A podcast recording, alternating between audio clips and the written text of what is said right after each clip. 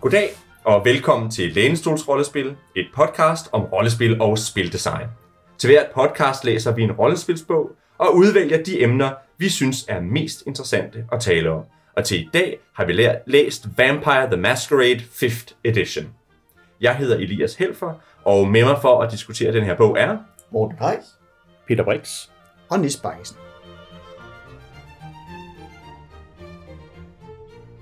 Og som den opmærksomme lytter nok har lagt mærke til, så var det ikke Oliver, men derimod Peter Brix, som øh, øh, var med i dag. Og det er fordi Oliver han ligger der hjemme med, med blodmangel, øh, men vi har valgt at optage alligevel, fordi vi havde inviteret en gæst forbi i, øh, i dag. Og Peter, når du ikke er gæst i Lænesols rollespil, så er du også lidt podcaster en gang imellem. Hvor er det, du, øh, hvad er det, du laver?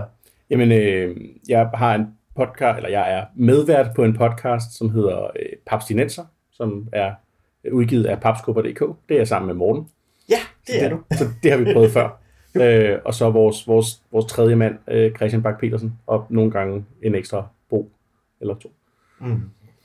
Og så, øh, hvad hedder det, så havde du jo meget tidligt i, øh, i vores øh, karriere, havde du sagt, uh, når I skal snakke om vampires, så vil jeg gerne være med. Ja, Og du har et særligt forhold til vampire. jeg kan rigtig godt lide Vampire. Og det kan, vi jo, øh, det kan vi jo finde ud af, om du også rigtig godt kan lide denne her version, fordi nu ved jeg, at øh, du har spillet to sessioner af det, og vi andre vi har ikke spillet det, men det er kommet på, på, øh, på markedet. Ja, hvornår er det, det er kommet på markedet, Morten? Det kan du fortælle os meget mere om. Ja, det kan jeg. Godt. Vampire, som vi sidder med det lige nu her, er jo fra 2018. Men vampyrer øh, har jo en virkelig lang forhistorie. Øh, Også i rollespil. også i rollespil, men også uden for rollespil. Og nu vil jeg jo Shanghai den her podcast for at snakke om vampyrernes historie. Fordi vampyrer som fænomen er rigtig spændende, fordi de er de her fænomener, der, kan, der har, hvad skal jeg sige, når man beskriver det, har en tendens til at kolonisere fortiden. Det vil sige, at vi er meget færdige til at tage moderne, samtidige opfattelser af vampyrer og projicere dem tilbage i forhistorien og, og i andre kulturer, ligesom finde vampyrer overalt. Fordi det er ikke fordi, der ikke findes forestillinger om dødninge og spøgelser og gengangere, men meget kildemateriale bliver simpelthen shanghajet ind i en idé om et vampyren som et altid eksisterende, øh, nærmest tidsløst fænomen. Men vampyrer, som vi i virkeligheden kender dem nu her, øh, dukker op omkring 1730'erne, da der er en større vampyrepidemi eller panik i øh, Østeuropa, i øh, ungarske, slaviske, preussiske områder. På det tidspunkt i starten af 1700-tallet, der er, er der en frygtelig masse krige mellem øh, de forskellige europæiske øh, supermagter, der er, altså Østrig-Ungarske imperium, det øh, russiske og det osmaniske, og det vil sige de her områder, som er, hvad skal jeg sige, meget af en periferi øh, i udkant af de, eller randområderne af nogle store imperier, det vil sige, det er meget landlige kulturer, som har en masse for, øh, folkelige forestillinger, blandt andet om dødninge. Øh, de her forestillinger her, hvad skal jeg sige, findes på et kontinuum, hvor man skal flyder lidt over fra, hvad skal jeg sige, fra sådan ånder til dæmoner, til, til vampyrer, øh, eller til dødninge snarere, til hekse og til bagle, og der er ikke skarpe grænser mellem dem. Det bliver først etableret senere. Noget af det interessante er, at i omkring 1730, der har vi øh, et tilfælde, hvor der er den her Petar Blagovic, som er død, og nu huserer hjemsøger sin hjemlandsby, hvor han så folk ihjel. Det mener de lokale i hvert fald, så de skriver til den lokale øh, amtsformand, eller hvad han, han har en tysk titel, som jeg ikke lige ved på her, og siger, vi vil godt have lov at grave ham op og gøre noget ved hans liv, for det er en alvorlig sag det her. Og, manden står og siger, at jeg kommer fra det civiliserede øh, Østrig, og vi har ikke sådan nogle skikke, det er meget mærkeligt det her. Men jeg må tage ud og følge med i, og så videre, så de graver op, og de går mok, og da de finder alle mulige mystiske tegn på, at han er et levende lig, og så stager de en, hjerte, eller en stage gennem hjertet, og det bliver en fantastisk historie, der kommer i Østrigs, øh, Østrigs eller Wiens øh, dagblad. Øh, og herfra spreder, hvad skal jeg sige, ideen om vampyrer sig ind i resten af Vesteuropa. Det vil sige, indtil da er vampyren som sådan ikke noget, der findes i den vestlige kulturkreds, men kommer nu ind gennem avisartikler og rejseskildringer ind i tysk, fransk og engelsk øh, kultur, øh, og kosmopolitisk kultur faktisk. Øh, indtil der som sagt, findes, og kigger man dansk folklore, men der er ikke nogen vampyrer. Øh, man skal virkelig vide armen om på materialet, før der dukker noget op før 1950. Og det er fordi, det er simpelthen et, et folkloristisk væsen fra en lokal kultur, kan man sige, det løftes over i de her kosmopolitiske kulturer, hvor man begynder at operere med vampyren som det her sådan, udtryk for en blodsur, altså en, en, en adelsmand, der udnytter sine bønder, en, en arbejdsgiver, der udnytter sine arbejdere, en, en teaterkritiker, der, der suger livet ud af de her stakkels teaterforfattere, manusforfattere, Øh, det bliver sådan ligesom noget, man anklager andre folk for. Embedsfolk er blevet sure og sådan nogle ting og sager.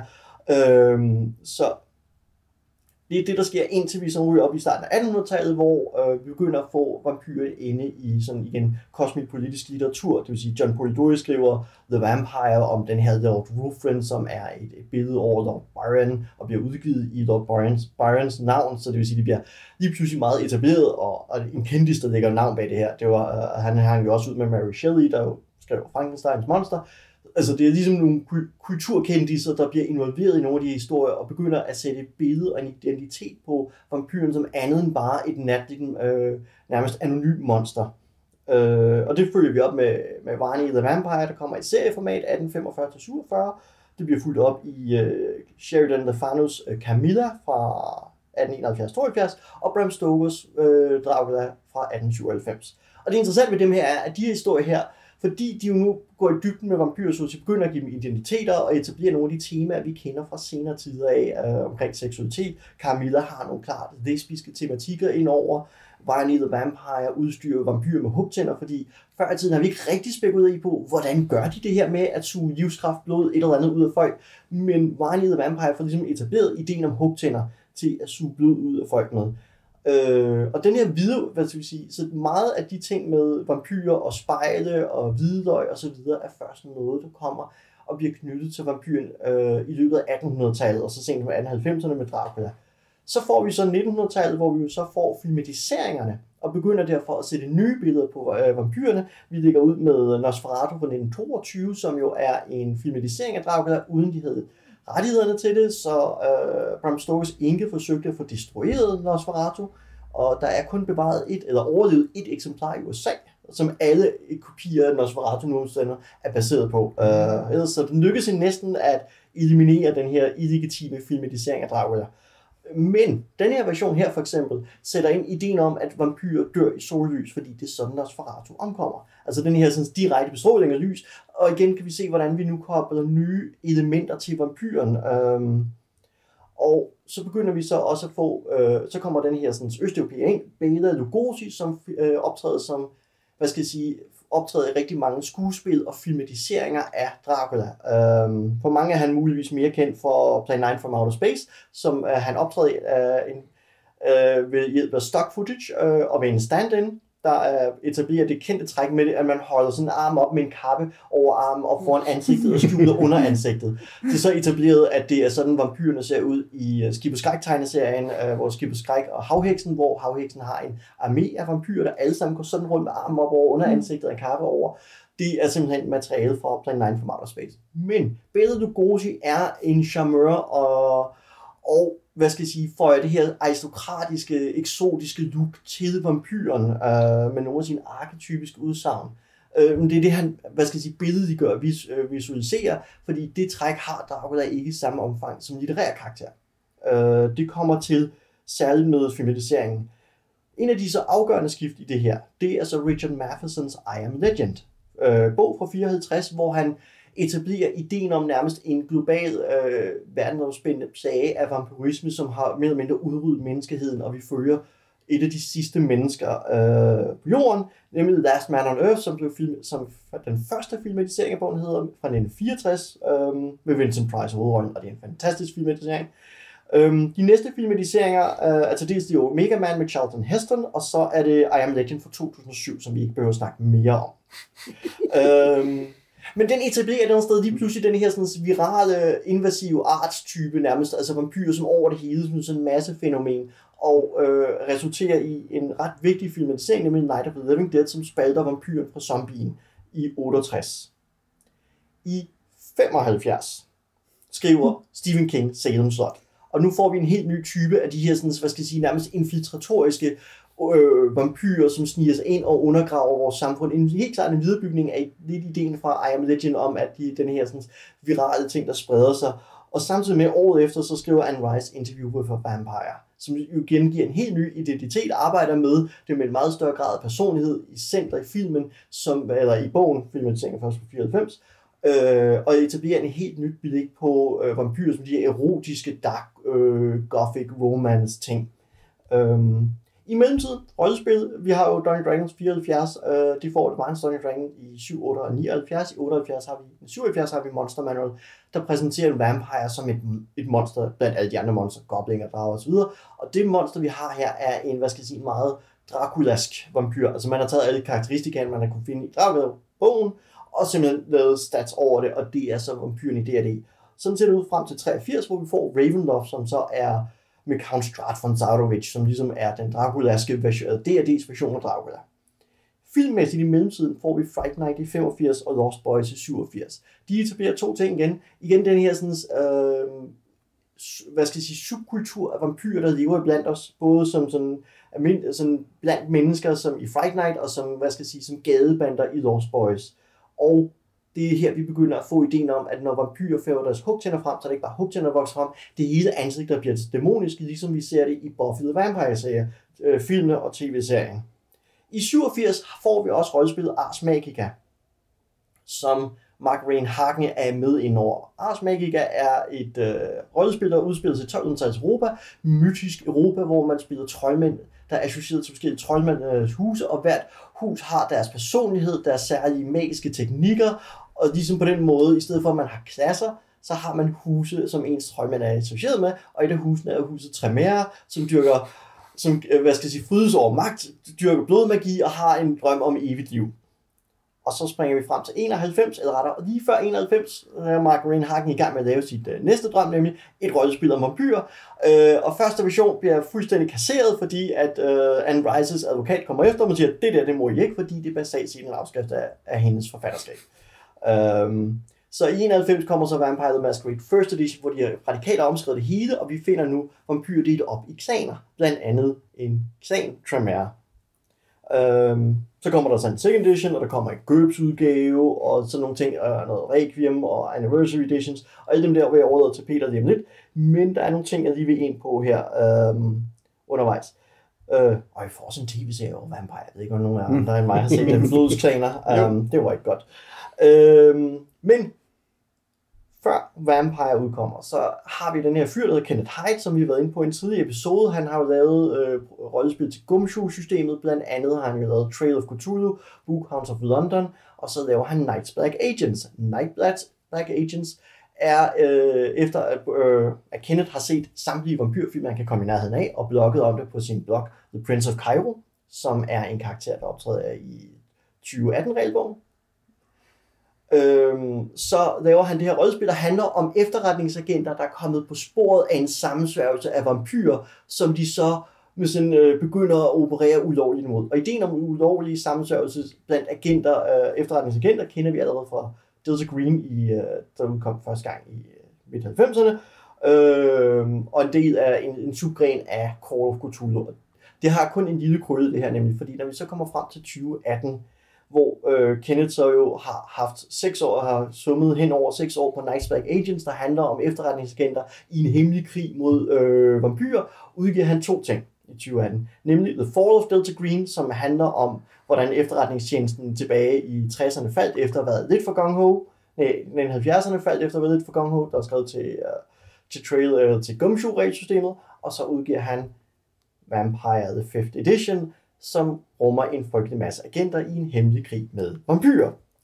Så basalt set kan vi se det, at, øh, at Vampire the Masquerade 5th Edition gør to ting. Et, den skriver, hvad skal jeg sige, den forholder sig selvfølgelig til tidligere vampyrer, som alt andet vampyr gør, og grunden til at opsummere alle de her vampyrer er, at det alle vampyrer ting gør, ligesom alle andre genreværker, at en tidsrejsende historie skriver sig altså altid op imod tidsrejsende genre, det går til udgangspunkt i tidsmaskinen eller andre historier, for at etablere, hvad er vores variation over normen.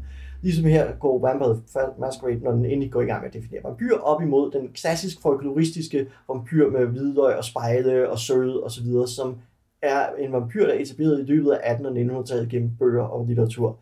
Um, og så gør den det andet ting, nemlig basalt set spejler den Night's Black Agents, så man kan sige, at Night's Black Agents på den ene side handler om agenter mod vampyrer, og Vampire Masquerade handler om vampyrer mod agenter. Og du fik der leveret en meget Kenneth Heidsk gennemgang af hele den her historie, med den måde, ja. du bandt alle trådene sammen på, det må man sige. Huh.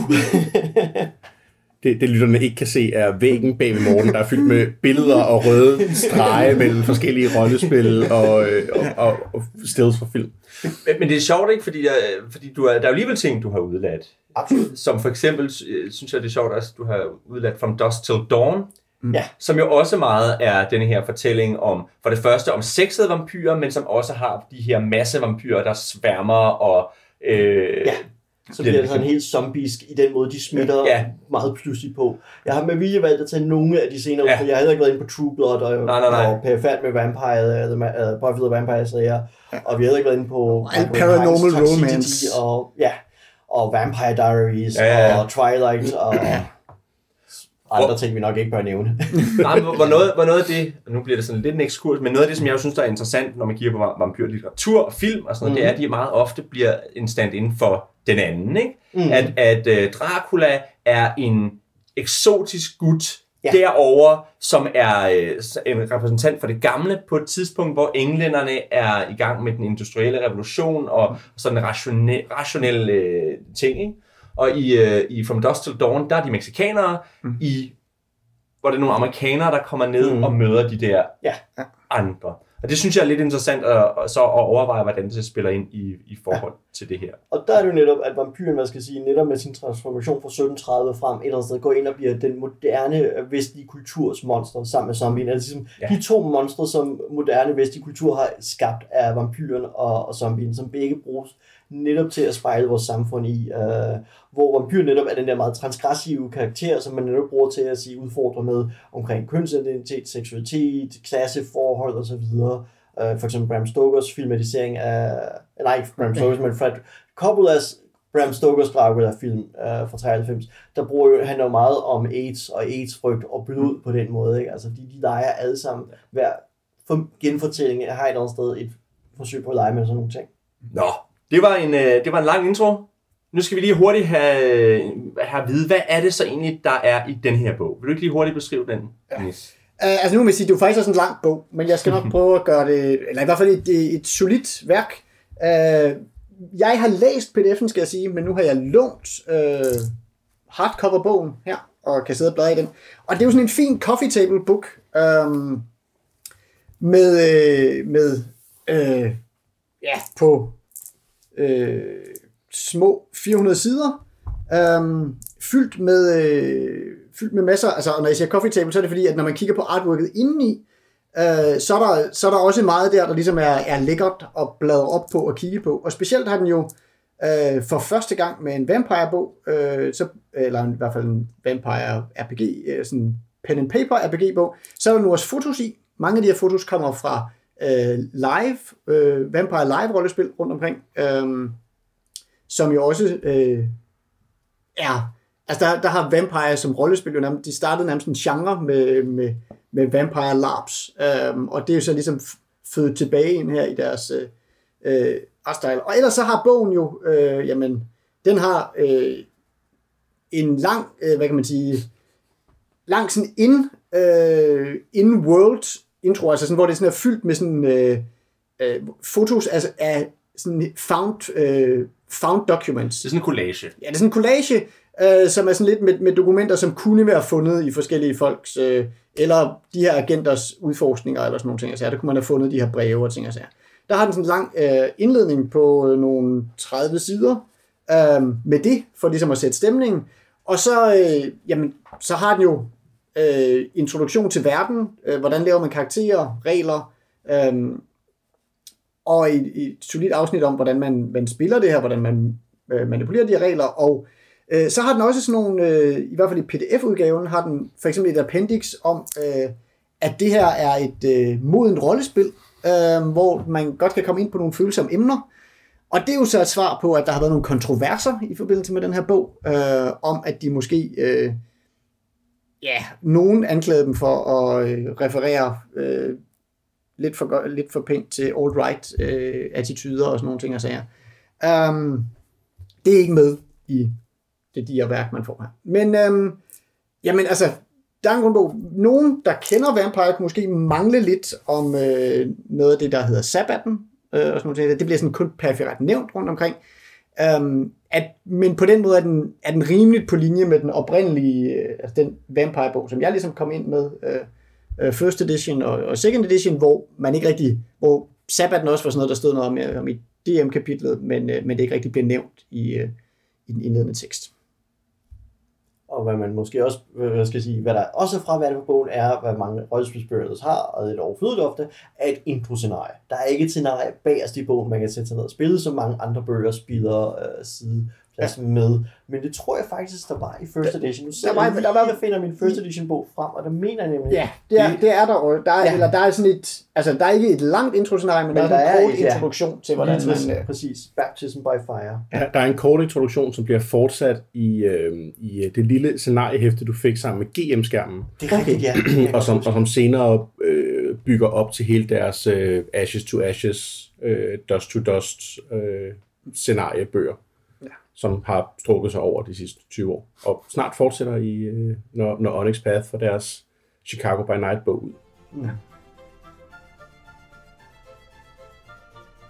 Nu øh, har øh, de indledende øvelser her været lange, men det er også en, en bog med meget lang øh, forhistorie, vi kommer her til her. Men Peter, ja. nu har du læst denne her, og du er glad for de gamle.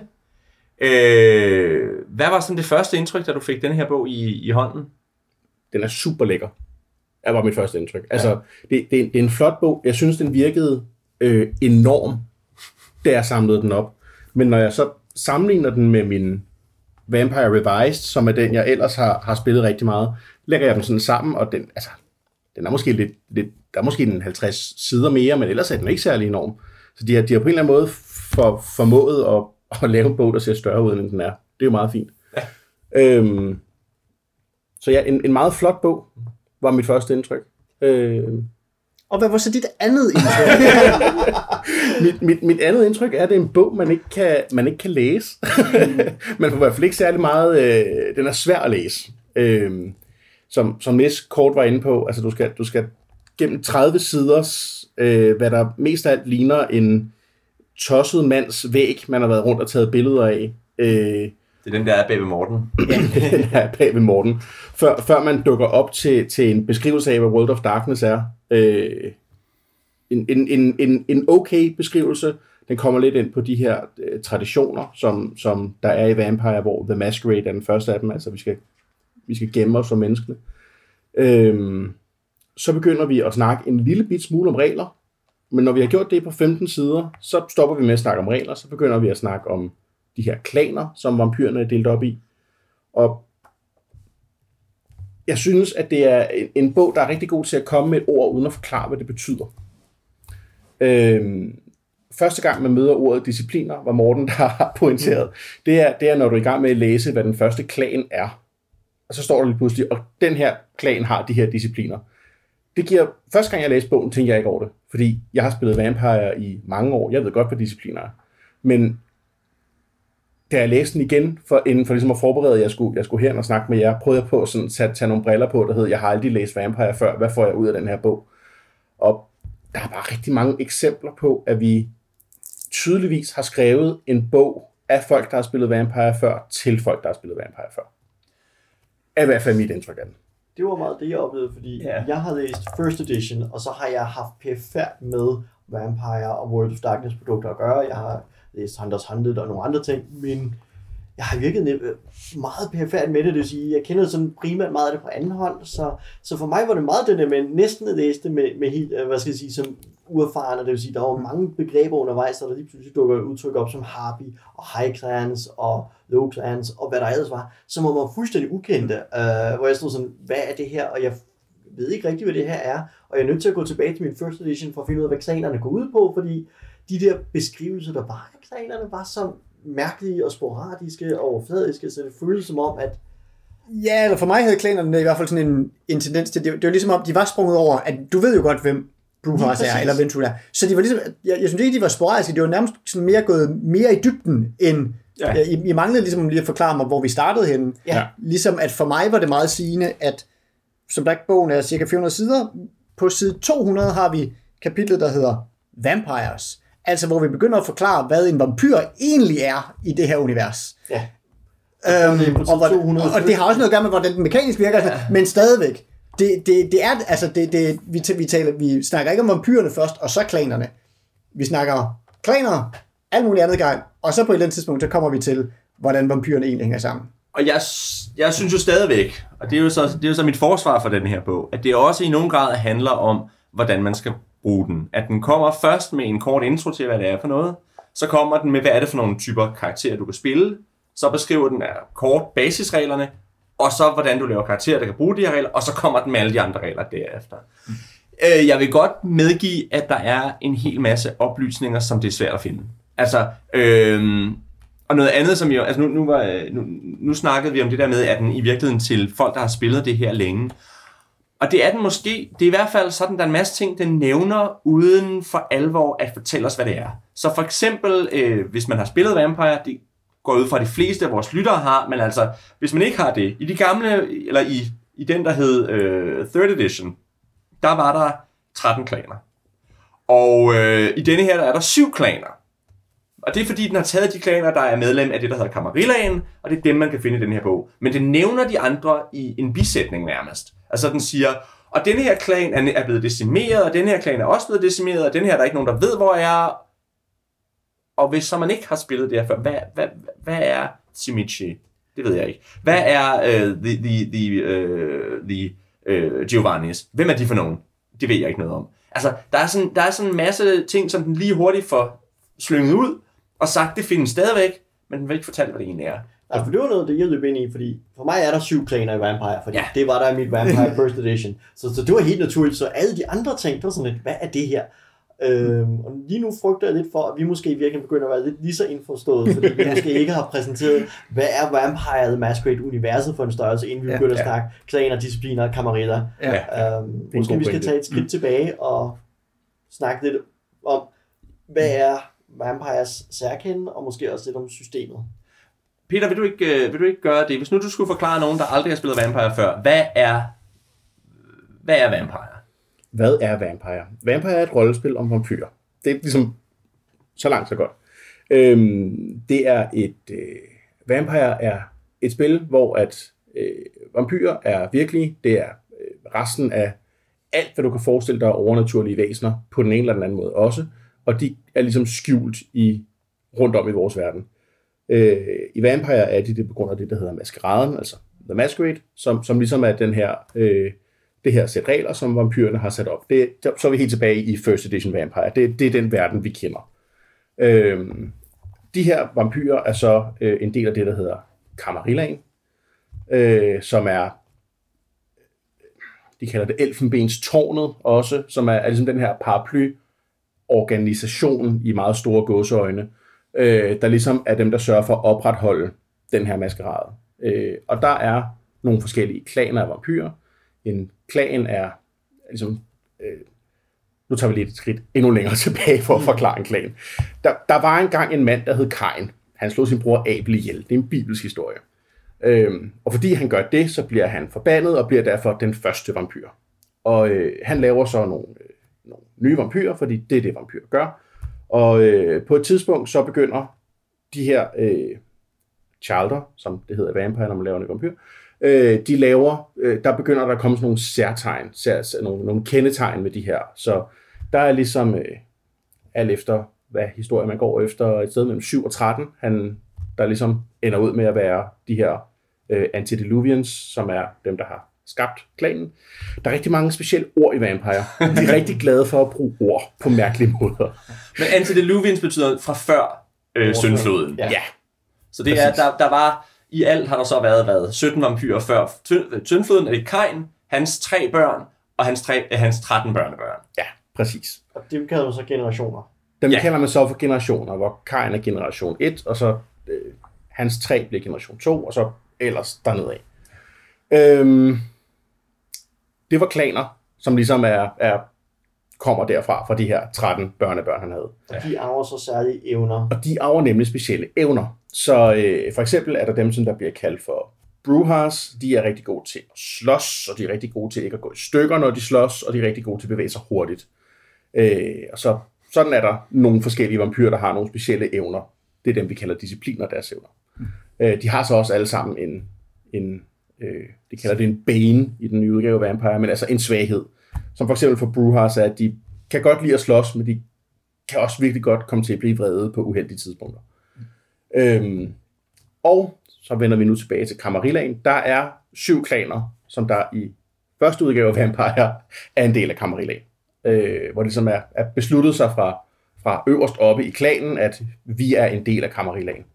Det dukker så op på et tidspunkt, at der har været en convention of thorns i 1490, hvor man ligesom har besluttet sig for det og skabt Camarilla, men det, det kender vi slet ikke noget til. Øhm, Og ved hvad- siden af Camarilla og ved siden af Camarilla, Ja, der har vi så dem, som hedder øh, Sabaton. Mm. Og øh, de er nogle fæle, fæle nogen. Hvis nogen har set den film, der hedder 30 Days of Night, så er det nok øh, en af de bedste beskrivelser på, eller læs tegneserien, øh, en af de bedste beskrivelser på, øh, på en flok Sabat-vampyr. De er ligeglade med, de er på papiret ligeglade med maskeraden, øh, og render rundt og slår folk ihjel til højre og venstre, og kan generelt godt lide at være onde. De er chaotic evil, er hvad de er. det er Camarillaen også lidt. Altså, de, eller der er Det er lawful lawful evil. evil. Lawful evil. Men, men det er vel mere et spørgsmål, de synes, at vampyrer skal regere over menneskene. Ja. Ja, Åbenlyst. Men, mennesker er kvæg. Ja, Øh, det synes Camarillaen også i nogen grad. Også i nogen grad, men, men de ved måske også, at, øh, at, at menneskene, hvis de nu tager sig sammen, så kan de gøre noget ved det. Kvæg, kvæg kan ligesom bisse. Ja, præcis. Øhm, og det er, så, det er så her, vi begynder at bevæge os op i, i second edition af Vampire, hvor så begynder der at komme, komme regler for, hvordan spiller du Sabbat, og så introducerer de en tredje fraktion, som er anarksene, som er øh, De unge er utilpassede. de unge er utilpassede. Det er ligesom, øh, det er ligesom når du tager på rumspringer, og, øh, og, og bliver anark i nogle år, og så bliver du forhåbentlig fornuftig på et tidspunkt. Er de millennials? Øh, Ja, måske. øhm, og så udover det, så er der nogle vampyrer, som ikke er medlem af det, der hedder Independence, og øh, ja.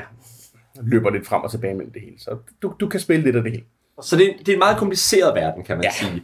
Øh, og, og det betyder også, at vi kommer til at sige nogle ord, som, som vi godt ved, hvad betyder, og som vi ikke nødvendigvis forklarer, fordi ellers kommer vi aldrig, kommer vi aldrig igennem. Men det, der så er udfordringen selvfølgelig for den her bog, er jo også at få nok af det der med, men samtidig med gør det spiseligt for, øh, for nye. Og der fornemmer jeg lidt, at konsensus her ved bordet er, at de klarer begge opgaver dårligt i virkeligheden. At de er ikke særlig tilgængelige for nye spillere, men samtidig med, så, så taler de heller ikke direkte til dem, der har spillet det før. Er det sådan nogenlunde rigtig øh, tolket? Altså det, ja, det, det vil jeg i hvert fald godt skrive under på. Og nogle af tingene, synes jeg også bare er sådan, er, er en mærkelig organisation. Mm. Altså, at, øh, at mange af oplysningerne er der, og hvis de havde puttet de her ting ind i en lidt anden rækkefølge, så tror jeg, det ville have været mere spiseligt i hvert fald for nye, og tilsvarende så også, hvis de nu havde nævnt de her manglende klaner i en sidebar og sagt, yes, vi ved godt, at øh, de her folk er der, men de er altså ikke lige med i den her grundbog, vi laver lige nu. Uh, bare roligt, vi kommer tilbage til dem. Så vil man heller ikke have siddet og tænkt, at de manglede, eller siddet og undret sig over, hvor, hvor, snak, hvor snakker jeg med om det, så havde man mere tænkt, Nå ja, okay, fint nok, det er ikke det, der er formålet med den her bog, nu kommer vi videre, og så kan jeg jo i virkeligheden godt følge med i, hvad det er, I siger. Um, at, at mange af tingene er sådan mangler, ikke fordi det ikke er der, men fordi det ligesom bliver præsenteret på en sådan måde, så man ligesom føler, at man selv skal organisere den her bog. Altså, hvis nu var udkommet ligesom sådan en Monster Manual ringbind fra tilbage fra 90'erne, så kunne man ligesom have gjort noget ved det. Det skulle i virkeligheden have været en hypertekst, hvor man lige kunne klikke og sige, hvor, komme hen til de ting, man gerne vil vide noget om. Ja, måske. Nej. Det havde nok også været forvirrende.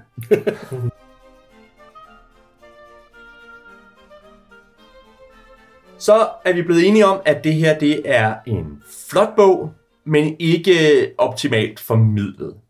Så kan vi måske gå videre til at se på, hvad det så er, den formidler. Nis, vil du ikke sige lidt om, øh, hvordan ser reglerne for det her ud? Og nu tænker jeg, hvis nu du starter med øh, at sige lidt om, hvad er det her for nogle regler? Ja. øh, jamen altså, vi kan jo starte helt øh, basalt. Så er reglerne stadigvæk noget, man kan genkende, hvis man er kommet tidligt øh, fra tidligere udgaver af Vampire eller andre storytell-systemer. I det, øh, man øh, får, øh, har attributter og øh, færdigheder, der måles i øh, hvad hedder det, værdier fra 1 til 5, typisk kaldet dots, fordi man laver dem som pletter på sit, øh, øh sit schema. Um, øhm, og når man skal teste en eller anden færdighed, så øh, tester man typisk en kombination af en attribut og en færdighed. for eksempel ens intelligence og ens medicine for at klare et eller andet øh, medicinsk. Så lægger man de to værdier sammen, så tager man det antal tisede terninger, ruller dem, sammenligner dem med en sværhedsgrad. Det er nu, øh, og sådan har det været i senere storyteller, et stykke tid. Det er nu efter en fast sværhedsgrad, der har man så tæller alle de terninger, der er højere end 6. Det er succeser, og det antal succeser, man har fået, det sammenligner man med en eller anden på forhånd fastsat sværhedsgrad, eller hvis man er oppe og kæmper mod nogle andre, så kan det være, at de laver tilsvarende slag, og så ser man, hvem der får flest succeser, eller den slags. Det er sådan set rimelig livet af landevejen, og, øh, og det er sådan storyteller-systemet har set ud i et godt stykke tid. Tidligere har der været ting med, at det kunne have variabel sværhedsgrad og sådan noget, men det er der heldigvis blevet ryddet op i, for det gav nogle mærkeligheder. Um, det er meget livet af landevejen. Um, øhm, så, hvad hedder det, og den engine har de ikke lige gjort noget særligt ved. Um, det de så har gjort, det er, at i tidligere systemer, der var der, øh, hvad hedder det, eller tidligere udgave af det system, så var der typisk meget komplicerede, eller sådan relativt komplicerede kampregler, eller grappling-regler, eller øh, fanden hans pumpestok. Um, og øh, som, øh, som Peter gjorde os opmærksom på, inden vi snakkede, så øh, da Mark Reinhagen, øh, hovedmanden bag det tidligere, øh, eller hovedforfatteren på de tidligere bøger, var på festival, så nævnte han faktisk, at øh, når de lavede regler til Vampire, øh, og folk bad om en regel for for eksempel, øh, hvordan bryder jeg ind i en grav? Eller et eller andet mærkeligt. Um, så lavede de nogle regler for det, fordi det ville folk jo gerne have, men så lavede de dem så komplicerede, så folk ikke brugte dem. Um, ja, yeah. um, det kan man jo spørge om den pædagogik. Um, men det var vi, snakkede vi også om tidligere, det er meget sådan 90'er ting med Ja. også, at i virkeligheden ville folk gerne spille regelløst. ja, Så derfor laver man nogle regler, som man bruger til at lave karakterer med, og så ligger de der til nødsituationen, havde jeg altså. Ja. Um, der har de fået ryddet lidt op i alt det der Croft, og de har også fået ligesom øh, blevet klar over, at øh, hvad, hvad reglerne skal bruges til. De har fået et mere sådan øh, narrativt bent. Altså Vampire har hele tiden været et narrativt fokuseret spil. Der er en grund til, at Game Masteren hedder en storyteller, øh, og ikke en Game Master eller en referee eller sådan noget. Um, det handler om at fortælle nogle historier.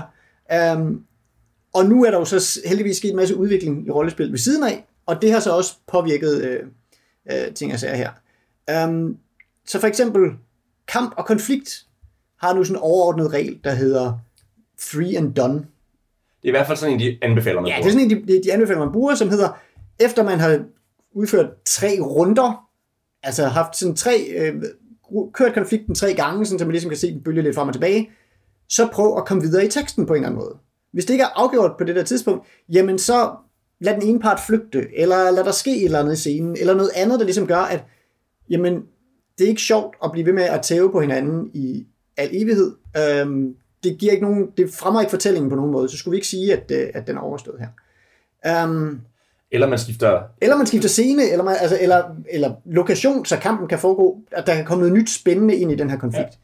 Ja. Um, de har også, der er også nogle ting som, at øh, slag, hvis man er ude og udforske et eller andet, så øh, ruller man måske noget wits investigation, og så genererer man en eller anden pool af, øh, hvad hedder det, af succeser, som man bruger på at lave effekter i verden. Øh, som minder meget om den måde, man, øh, man laver effekter i øh, for eksempel Gumshoe. Altså hvor man også køber, øh, køber sig adgang til at øh, få noget viden om scenen, eller introducere et, øh, et faktum om scenen, eller sådan noget. Altså man, man, kan, man får også ligesom sådan et storyteller-agens af at have genereret det her. Det er også sådan en relativt moderne øh, take på det. Så det, så det er en, en modernisering af de gamle regler basalt set. Og Peter, du har prøvet at spille lidt med det. Ja. Og du, det lyder som, du har været glad for det.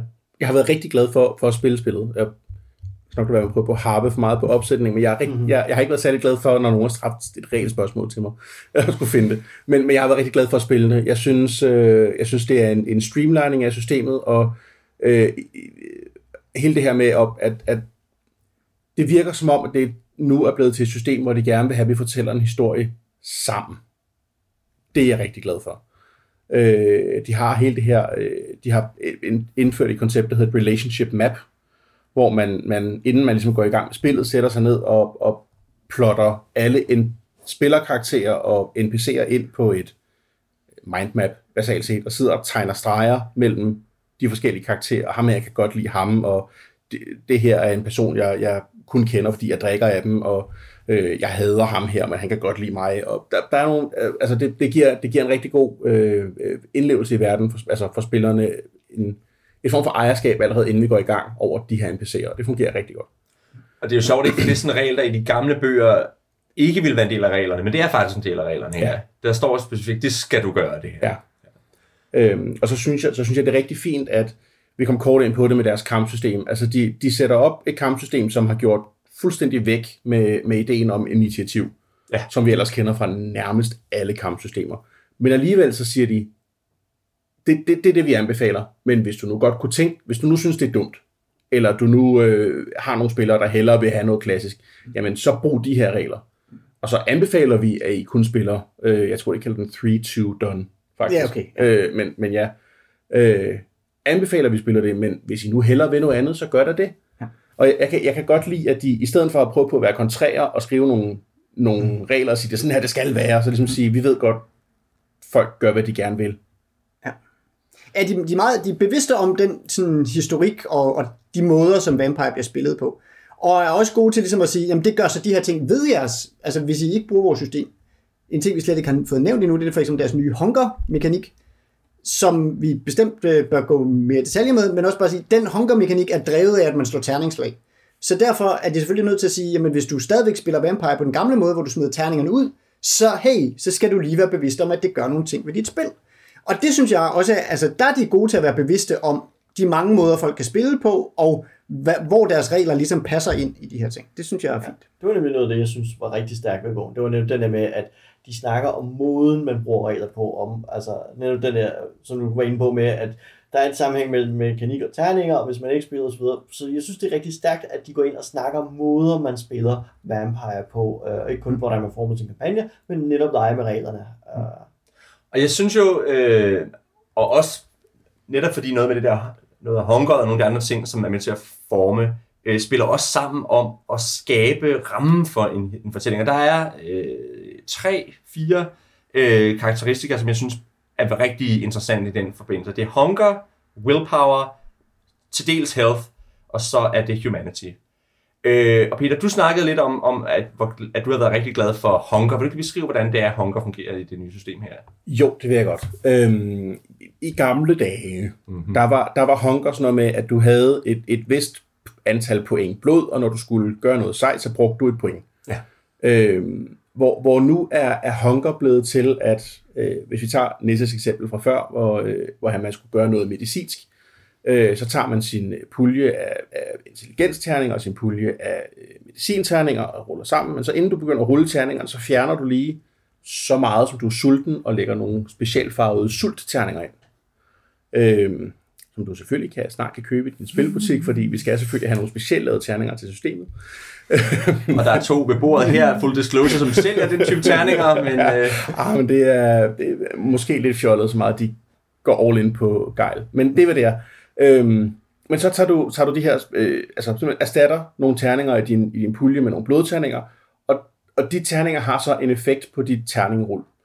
Øh, de fungerer, øh, succeser på dem fungerer fuldstændig ligesom succeser på andre terninger, med mindre. Øh, hvis du ruller, øh, hvis man ruller to tiere, så får man det, der hedder en, en critical i det her system. Men hvis den ene af dem er på din sultterning, så bliver det en messy critical. Så gør du noget rigtig sejt, men det er ligesom dyret i dig, der tager over. Altså vampyrdelen er der tager over.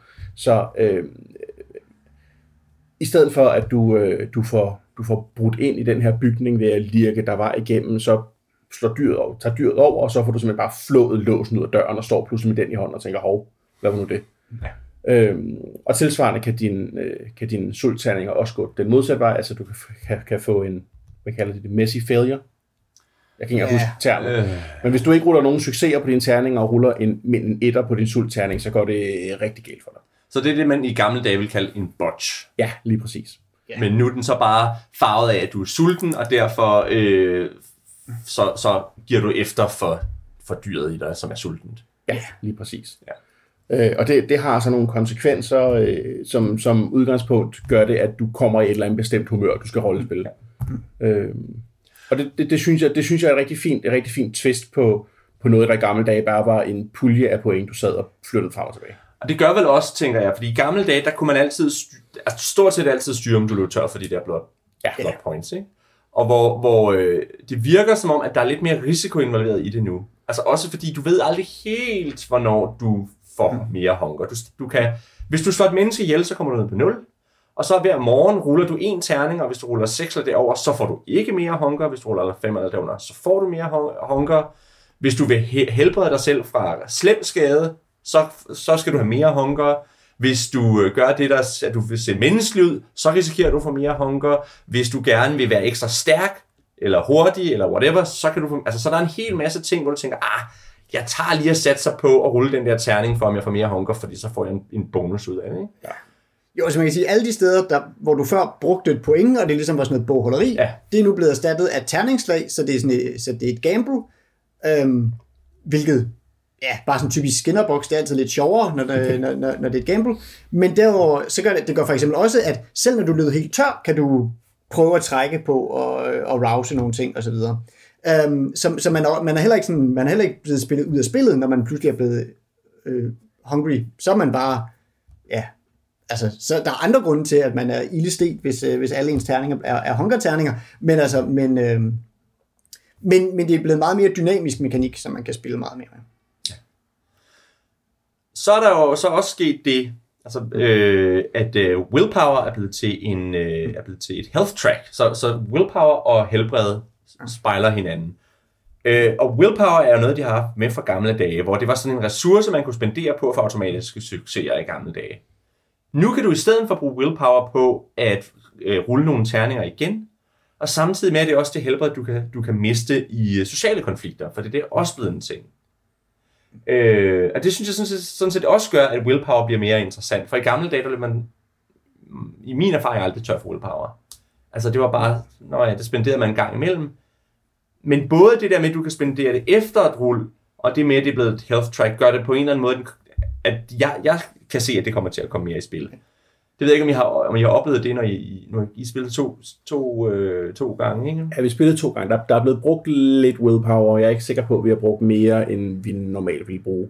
Okay. Men vi har så også øh, i vores... Øh, ja, min gruppe, jeg spiller det her Vampire med, den samme gruppe, jeg har spillet Vampire Revised med i øh, syv år.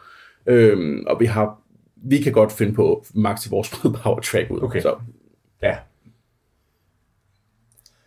Og så den sidste, det er Humanity, øh, hvor i gamle dage, hvis du gjorde noget, der var sådan en liste med ting, du kunne, du kunne gøre, og hvis du gjorde noget, der var på det niveau, du var på i, i og vi skal måske lige sige, hvad Humanity er, det er et mål for, hvor menneskelig du er, de fleste starter på syv. Og hvis du gjorde noget i gamle dage, der var på det niveau eller under, så skulle du rulle nogle terninger for at se, om du mistede willpower. ja, det var, ligesom- det var ligesom en lovtekst, der stod i bogen. Altså Ja. syv, det var, øh, så kunne, du ikke, så kunne du ikke tage noget fra nogen andre. Så Nej. kunne du ikke stjæle fra dem. Eller øh, fem var, du kunne ikke slå ihjel, og Ja. så videre. Så rullede man nogle terninger for at se, angrer jeg, eller synes jeg faktisk, det er okay? Og hvis jeg synes, det var okay, jamen, så mistede jeg humanity. Øh, hvor hvor nu, nu bestemmer du selv under character creation, øh, som gruppe, tre overordnede regler, som, som der bestemmer, hvad jeres humanity er. Øh, og de har så nogle eksempler på, som der går fra, fra nogle, de vildeste Twilight, øh, jeg vil aldrig fornægte ægte kærlighed, mm. øh, over, til, over til noget mere, noget mere øh, horror og, og mere realistisk. Og, øh, ja. Øhm, Hvordan har I sat, nu, altså nu kan vi jo bruge dig som øh, eksempel her, fordi hvordan har I brugt det? Altså jeg tænker, jeg bliver nysgerrig med, hvor meget I oplever et skift fra, fra Revised Edition over i 5th Edition osv., ikke? Har, hvor meget har I gjort ud af det her? Har I sat jer ned sammen og simpelthen sat jeres egne humanity-regler op og sådan nogle ting, eller har I taget en pakkeløsning fra bogen af? vi, vi har lavet vores egne regler. Ja. Øhm, så det er... Åh, nu kan jeg ikke huske de præcise. Den, den ene af dem er Snitches Get Stitches, som, som ligesom er, at man skal... Øh, altså ligesom er, er en, en overordnet regel for, at vi her i gruppen passer på hinanden. Mm. Altså vores, vores coterie passer vi på hinanden. Så noget med loyalitet. Ja, lige præcis. Og Mhm. mm. en coterie i Vampire er øh, folk, som der på den ene eller anden måde er sat i en gruppe sammen. Altså et party. Ja, præcis. Det skal selvfølgelig hedde coterie. Eller et pack, hvis man spiller Sabbath. øhm, og jeg kan, jeg, kan ikke, jeg kan ikke præcis huske de to andre. Det er noget, det er noget med ikke at slå ihjel af en af dem. Og det håber jeg, jeg kan komme til at messe rigtig meget med dem på. Øhm, og jeg kan simpelthen ikke huske, hvad den sidste er lige nu. Men så er det jo det, at når man så overtræder dem, og også nogle, et par andre tilfælde, så får man det, der hedder stains. Ja. Og så, når, når, når en session er slut, så ruller man et antal terninger lige med ens stens, eller er det, en, er det bare en terning, man ruller? Jeg tror, man, man ruller øh, sin composure og et eller andet, og så vil man Ja. gerne rulle succeser over ens stains. Ja, og hvis ikke man gør det, så mister man en humanity. Ja. Og, samme, og det samme, hvis man, hvis man får... Øh, der er, man har ligesom et track, som er humanity op til 10, og så de tomme felter, det er der, man kan have stains. Og hvis man så løber tør for pladser til at putte stains i, så sker der noget skidt. Ja. Så det vil også sige, jo mere humanity man har, jo mindre skal man gøre, før det går galt. Ja, lige præcis. Og det, det, det er meget, meget fint, at du i starten af spillet får lov til at opleve nogle, nogle situationer, hvor du formentlig kommer til at, at bonge ud på humanity, men efterhånden som, altså, det bliver mindre og mindre et issue. Men samtidig spiller du også mere og mere dyrisk, så du kommer, altså, Du kommer til at gøre det du mere. kommer og til at gøre det mere og mere. Det er ret fint. Jo, og så kan man også bare sige, altså, hvor... Nu sagde vi, at det var en lovtekst, hvordan øh, øh, humanity var i de tidligere bøger. Ja, ja, men så kommer der så andre bøger med andre øh, paths, eller hvad det var, de Ja, hed, man, ja. man kunne følge for, for en humanity og sådan noget. At der føles det også bare meget mere... Altså, i stedet for, at det skal være de her lovtekster, og de her sådan... Sådan her er, øh, er verden, og det nærmest var sådan en religiøs ting, hvad for nogle paths, man kunne være inde på, og sådan noget at nu er det bare ligesom, jamen, hvad er det for en kampagne, vi gerne vil spille? Hvad er det for nogle temaer, vi gerne vil have i vores kampagne? Hvad er det, det skal handle om? Hvornår er det, man skal føle, at man er presset på sin, øh, på sin humanity? Og sådan. Ja. Altså, at, at, at det er også et sted, hvor de ligesom bare har givet spillet meget mere over i gruppens, øh, i gruppens hænder. Og hvor man ligesom med det der relationship map, man sætter sig ned og får lavet sammen inden og får defineret sin, hvad er det for nogle relationer, vi gerne vil have i et spil? Hvad er det, hvad er det, vi gerne vil have for nogle konflikter mellem karaktererne? Så kigger man også på, okay, og hvad, hvornår er det så, de her konflikter kommer op imod nogle principper, sådan så folk ligesom føler, okay, altså det kan godt være, at du bosser rundt med mig, men omvendt vil du have mig til at slå, øh, slå ihjel, jamen det er det, det er det, vi ikke vil. Hvorimod, eller man kunne lave en anden, man kunne lave en sabbat-kampagne, hvor det, er sådan lidt, ja, hvor det netop handler mere om, vil du have mig til at forræde nogen? Jamen, jeg troede, vi holdt sammen her mod, at det var også against the world, eller sådan, ikke? Altså, ja. at det virker, der har de også bare lavet det til et mere narrativistisk spil. ikke? Altså, eller, eller et mere sådan, øh, sådan, ja, måske, eller, ja, i hvert fald sådan mere gruppedrevet spil, i stedet for at være drevet af deres eget metaplot. Eller, Ja. Og, og det jeg også synes er fint, de har, øh, det er igen, ikke så godt forklaret, men de har bagerst i bogen noget, der hedder law sheets, som, som er øh, øh, ligesom en, det er en, en advantage, du kan tage som spiller. Øh, Og advantage i det her spil, det er sådan nogle perks, man kan tage, nogle, nogle særlige, særlige detaljer, som giver en fordel. ja, lige præcis. Det kan være, at du, øh, du har en rigtig god hemmelig identitet, eller øh, du har en allieret, eller du har et eller andet. Disciplin er vist teknisk set også en advantage. Det var det i hvert fald en gammel lever, det ikke? Nå, det husker jeg forkert så. Øh, men der er de her law sheets, er, er ligesom, hvor du, de har, de har peget nogle dele af det store metaplot, der ligesom har, har kørt de sidste mange år ud, og, og ligesom givet dig mulighed for at, at købe dig ind i nogle af dem, øh, og også nogle, nogle nye metaplot-ting, de har kørt ind i den her øh, udgave. Men ligesom at, øh, og, og det er en rigtig god måde for spillerne at sige, jeg synes, det her plot point, der har været på et tidspunkt, har været interessant. Det vil jeg godt have mere af. Og de er meget snævre i virkeligheden, ikke? Og det er meget sådan på nogle enkelte karakterer, nogle enkelte begivenheder, ja. eller nogle enkelte elementer. Altså, der er den, der hedder The Circular, Circulatory System, men det er den mest sådan øh, almene af dem. Men ellers så er det, altså for eksempel den der Convention of Thorns, du snakkede om før, eller at det er nogle bestemte ka- ka- NPC'er. Ja, der er ham der Theo Bell, hvor man så kan være forskellige grader af ven med ham, så man har Ja. en og nu ved jeg jo som sagt ikke, hvem Theo Bell er, udover at der er en sheet på ham, og det er noget med, at han er åbenbart totalt sej, og man kan blive rigtig god ven med ham, eller så man kan, have, så man kan være sådan pø om pø med ham, eller man kan bare have hans telefonnummer, eller sådan et eller andet. Men jeg synes, det er en fed måde, at man netop køber sig ind på metaplottet i det omfang, man synes, metaplottet er spændende, og får en spilmekanisk fordel ud af det samtidig. Ja. Og det er jo stadigvæk der, hvor der er nogle dots, og så køber man et bestemt niveau, og så får man den fordel, der er der. Så der er både noget, noget at det er en måde i virkeligheden at kæde en karakter sammen med noget, noget fluff. Ja, lige præcis. Mekanisk, ikke? Og så, og så kan man selvfølgelig hente tomme law sheets på internettet, så du kan som spilleder øh, bygge din egen del af et metaplot, og så give dine spillere lov til at købe sig ind i det. det ja. Og det er desværre et element i bogen, der er virkelig dårligt formidlet. Ja. Ja. Altså, de, de, de, der står en lille bit smule om dem inde i bogen, og så dukker de bare op til sidst, uden nogen videre, videre forklaring. Ja, jeg kan huske, at jeg, var forvirret, da jeg kom til netop character, eller character generation afsnittet, hvor der så står, at man skal lave relationship og så videre, finde character sheet frem, finde nogle lore sheets frem, og jeg sad, lore sheets, ja. hvad er det? Det har jeg ikke omtalt tidligere, og jeg tænkte, Nå, det er sikkert noget fra en tidlig version af Vampire, altså. så folk er already in the know, og så videre, ved, hvad det her er, men Ja. det Men nej, det har de, det har de opfundet nu. Endelig, så synes jeg måske, øh, sådan rent teknisk, så vil jeg godt, i hvert fald i forhold til det vampire, jeg kender, så er der også kommet nogle øh, regler, som jeg synes gør det lidt mere sjovt at være vampyr. Øh, der, der er kommet lidt mere flavor på blod. Rent bogstaveligt, blod har Ja. nemlig nu en smag og nogle resonanser, og hvis man får drukket af en tilpas melankolsk person, jamen så er der nogle af ens discipliner, de her øh, specielle vampyrkræfter, man har. Nogle af dem kan blive mere aktiveret, men, men det kan også ligesom sådan påvirke, hvordan man selv går rundt og har det. Øh, og det, det, det er sådan en ting. Um, noget andet er også, at man, øh, og det er et element, og det er, jo, det er jo klart, hey, når vi går rundt og, øh, og skal drikke blod hele tiden, så kan vi jo lige så godt få noget, noget spil med ind i det, og gøre det, og, og gøre, at det er sjovt, og gøre, at man er på jagt efter nogle bestemte personer, og man, nogle af klanerne har også en bestemt smag, de, kan, de gerne vil gå efter og sådan noget. Så, uh, så det er et element, jeg synes er meget fint, um, og giver noget mere øh, vampyrstemning. Og et andet element, som jeg synes er meget fint, det er, at man nu skal definere en predator-type, altså hvordan man jager, øhm, og ud fra den, og det er ligesom, man sige, øh, altså det får man nogle mekaniske fordele af. Jamen, hvis, hvis man er sådan en, der, øh, hvis predator type er, at man sniger efter folk i gyderne, jamen så får man også lige nogle af de der discipliner, der har noget at gøre med at snige, selvom man måske kommer fra en klan, der har nogle andre, øh, andre evner og sådan noget. Og man får, øh, hvis, hvis man er sådan en, der bare øh, bider i den første og den bedste, der, der kommer gående, jamen så starter man med en lavere humanity. Hvis man er derimod prøver ligesom at efterlade alle folk øh, i live, jamen så starter man på en lidt højere humanity. Og begge dele kan jo være godt, alt efter hvad man gerne vil, øh, eller skidt, alt efter hvad man, hvad man gerne vil. Men jeg synes i hvert fald, det er, det er meget fint at, at få mekanis altså et, at få gjort opmærksom på, hey, tænk lige over, hvordan din vampyr jager, um, og så ligesom få motiveret det ved at putte noget, noget mekanik på det. Men det handler jo også om noget med, hvad det er for nogle type historier, de gerne vil have, de skal fortælle. Ikke? Ja. Og Morten, nu er du jo nok den her ved bordet, der er mindst inde i det store, forkromede vampire-plot. Ja.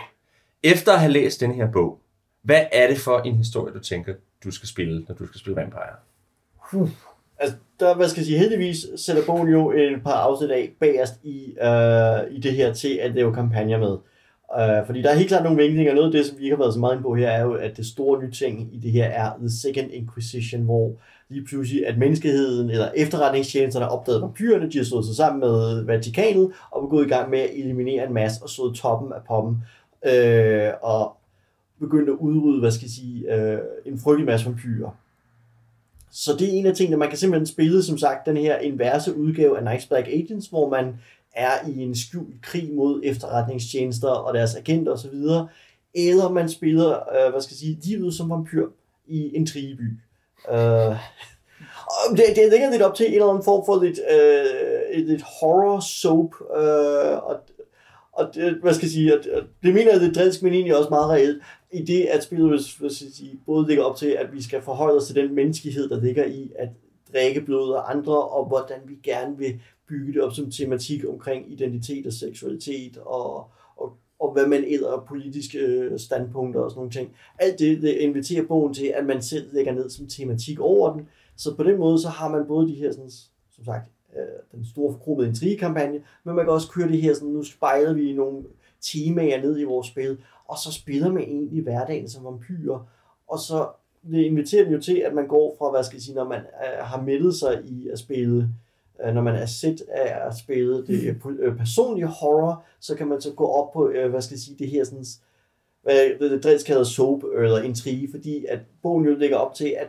alle byer er delt ind i en masse domæner eller len uh, i sådan bedste middelalderlige stil, og der er en fyrste i toppen af hver by, som har delt byen op i en masse len, men de her len overlapper på alle mulige obskure og absurde måder, som gør, at vampyrer kommer i konflikt med hinanden, fordi alle vampyrer, det revir, de deler er i virkeligheden for lille til, at de kan holde det kørende. Øh, så det vil sige, der er meget hurtigt en overbefolkning af byer, og så kommer der op og så som de forskellige revir, og så ligger der en masse intriger og magtkampe omkring at få kontrol med de enkelte lin, og stille og roligt avancere op igennem graderne. Og der synes jeg, hvad skal jeg sige, at metaplottet i denne her gør noget ret smukt, som jeg nemlig altid har været ærgerlig over ved, ved Vampire, var nemlig, i de gamle øh, first edition og op igennem second edition, der er, hvad skal jeg sige, ældre generationer sidder på de høje poster, og da man ikke rigtig kan avancere i generation, som i modsætning til Dungeons Dragons, hvor jeg kan godt starte på level 1, slutte som level 20, så kan jeg ikke starte som 11. generation og slutte på 4. generation, i hvert fald ikke uden jeg bruger en helt særlig kampagne om diableri, og det er noget helt andet. og det vil sige, at fyrsten vil altid være den samme, fordi der er ingen, der kan nå op på hans niveau, og dem under ham, så du har et virkelig statisk system. Og nu er den her vampire på gået ind, kappet helt toppen af og sagt, jamen de er alle sammen blevet opsugt efter en metaplot, som jeg ikke har forstået, men de er altså draget til Mellemøsten, fordi der er en masse krig i Mellemøsten. Det forklarer den for øvrigt ikke, hvad det er, der foregår der. Nej, det er så... og det tror jeg med vilje. Jeg har en Ja. mistanke om, at hvorfor er det alle draget til osv., men, men altså noget af det er ubeskrevet med vilje, øh, og den del har jeg fanget, men der er også stadig en masse referencer til Gehenna og andre ting, som jeg, altså det er jo enormt bibelsk det her, øh, fyldt med bibelske referencer. Men det har taget helt top af poppen, og så har man samtidig med sig de her efterretningsagenter ind, som har udryddet en frygtelig masse vampyrer, så der er en magtvakuum, som man nu kan udforske. Så det her, øh, hvad skal jeg sige, så, så det, det er noget, jeg synes er fedt ved den, der åbner for, at nu kan 9., 10., 11. generations vampyrer faktisk forsøge at blive noget, fordi den, hvad skal jeg sige, den, ind, den med den medfødte magt er ude af spillet. Og det er noget, det er alt det her, den inviterer til. Byg din egen by, eller byg en by over din hjemby. Det er noget, det byen, øh, bogen lægger op til. Og bygge en kampagne op over det, enten sådan om, om at hvor frygtelig det er vampyr. Man kan da gå helt ned og spille 13. og 14. generations vampyr, som nærmest ikke har nogen kræfter. Øhm, eller også så spiller man som sagt det politiske magtspil, eller den hemmelige krig. Der er sådan en masse veje, man kan gå med det, og det synes jeg er fedt. Og så kan jeg jo ikke være med at pege tilbage til øh, vores snak om øh, Book of London, som også er en Kenneth Hyde bog, hvor han jo gør en masse ud af, hvordan man forvandlede London til en, en, en by, og vi snakkede om, hvordan at det givet stille og roligt væk fra Call of Cthulhu og noget urban fantasy. Jeg læser den her nærmest som den anden halvdel af det, fordi jeg kan tage hele den her sektion omkring at bygge en by op og køre en ren urban fantasy kampagne, hvor vi eller sted klipper vi blodbehovet ud, så er der et rigtig stærkt afsnit om, hvordan man bygger en urban fantasy kampagne op, nærmest i hvilken som helst fantasy-univers. Dresden Files, altså, det her vil jo være oplagt til nærmest at tage hele de her kapitler ud om at bygge en kampagne op og spille Dresden Files eller lignende urban fantasy med det. Øhm, og de, hvad skal jeg sige, det, derfor kommer jeg sådan både sådan, hvad skal jeg sige, lidt væk fra Vampire, fordi at jeg synes, der er nogle stærke kapi- øh, kampagnebygningskapitler, der kan bruges til nogle helt andre ting. Øh, men jeg synes også, at det åbner for en ny fed måde at spille Vampire på, fordi der er plads til at spille, hvad jeg synes er en stærk politisk kampagne. Der, øh, der er mange ting i det, du lige har sagt. øh, den ene ting er, tror jeg, det er der, jeg vil starte, det er, at øh, jeg synes altid, Vampire har været et, et spil, der har handlet om byen. Det har altid mm. været øh, enheden i, i Vampire. Både fordi der er noget med, at det er svært for dem at, at, at færdes, fordi de jo, de jo kan jo ikke tåle sol, sollys og alt det der. Så, så vampyrer, de bliver, hvor de er, og det har været et element i dem, i dem alle sammen. Det er rigtigt. Og så, øh, så det er den ene ting. Men jeg synes stadigvæk, at når jeg kigger på, hvad jeg er af, af kampagnemateriale i min first edition bog, så er der stadig en hel masse om, hvordan jeg forvandler byen til et, et rum for en kampagne i 5th edition, som jeg ikke har Ja. ja. i, i ældre. Og det er det, jeg synes, der er det stærke ved, ved den her Vampire-bog, er, at den inviterer til, hvordan man transformerer byen til noget spilbart. Hvordan man bruger byen, hvordan man ignorerer fakta, når de kommer i vejen for ens fortælling. Den anden ting er, at øh, du, du, du, øh, du sagde noget med det der med, at de har kappet hovedet af. Mm. Og det tror jeg handler meget om, hvad, øh, hvad det er temaet i fortællingen er. Det ved jeg, du, du havde tænkt noget om, Peter. Du har snakket noget om, hvad temaerne i de forskellige Vampire-versioner er. Ja, altså der er jo... Øh, øh, nu, nu snakker vi kun Vampire the Masquerade. Vi, vi ignorerer lige for et kort øjeblik, der fandtes noget, der hed Requiem. Øh, Det findes stadigvæk, lever det, det velgående. Det findes stadigvæk, jeg lever i bedste velgående i uh, Chronicles of Darkness, hedder det nu, Ja. i for New World of Darkness. Det er en helt anden snak. Men øhm, første udgave af Vampire øh, har et meget stærkt fokus på, øh, på humanity og på, på netop byen, som vi snakker om. Det er ligesom, det er ligesom dens fokuspunkter. Og så på de, på de syv hovedklaner, som er de samme syv klaner, vi har med i den her. Så på den måde, så smager 5th edition lidt af, af tematikken fra first edition øh, Vampire. Så kommer de med øh, anden udgave af Vampire. Den fokuserer meget på at udbygge verden. Øh, det er også her, vi begynder at have werewolf og mage og mummy og Ja, changeling det og gypsies og mafia og alle de forskellige splatbooks. Øhm, så me- meget på udvidet verden og meget på, på øhm, den her øh, æstetik af, af goth punk, som de kalder den. Øhm, det bringer os så videre til, til tredje udgave af Vampire, som er Gehenna. Jorden går under. Øhm, og det, det var ligesom fælles for hele World of Darkness, at, at det begyndte at lagt mod enden. Øh, de begynder efter en rum år med den her third, third edition æra at sige, okay, nu vil vi gerne reset det hele, så de laver deres øh, New World of Darkness. Øh, men der, der er det helt kulminerer ligesom i en, i en bog, der til Vampire hedder Gehenna, og til de andre hedder Time of Judgment, øh, som ligesom har nogle forskellige scenarier for, hvordan slutter vi den her verden. Øhm, og så efter det kommer vi til 4th edition, som også bliver kaldt 20 års jubilæumsudgave. Mm-hmm. Øh, først for nylig begyndte at blive kaldt 4th edition, da de opfandt, at den her skulle 5th edition, som er, øh, hvad de kalder metaplot agnostisk. Den, den sætter spillet i år 2000 og... Nye, Øh, hmm, vil ikke rigtig sætte et årstal på. Det, ting er blevet lidt mere moderne, men alting står stille lige før jorden går under. Øh, på nær, og det, det er her, hvor, hvor svaret på nogle af jeres spørgsmål kommer.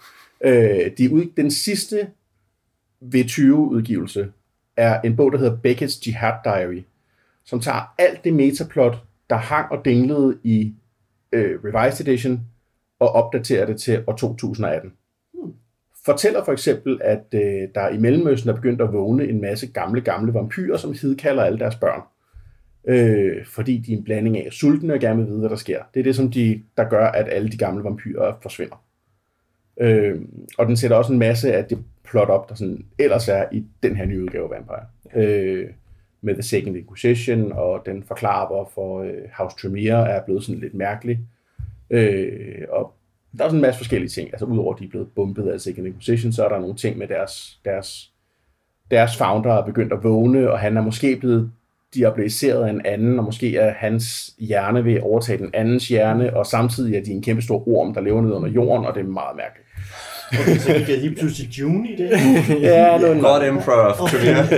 ja.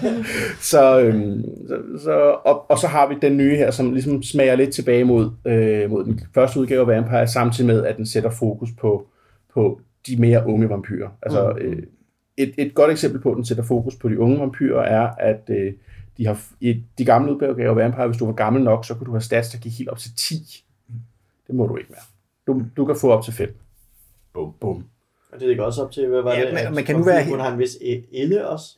Ja, du, du, der er ikke regler for, at du kan spille en vampyr, der er ældre end det, de kalder 10. generation. Det vil sige, fra, så, som de mener slutningen af 1800-tallet. 1700-tallet.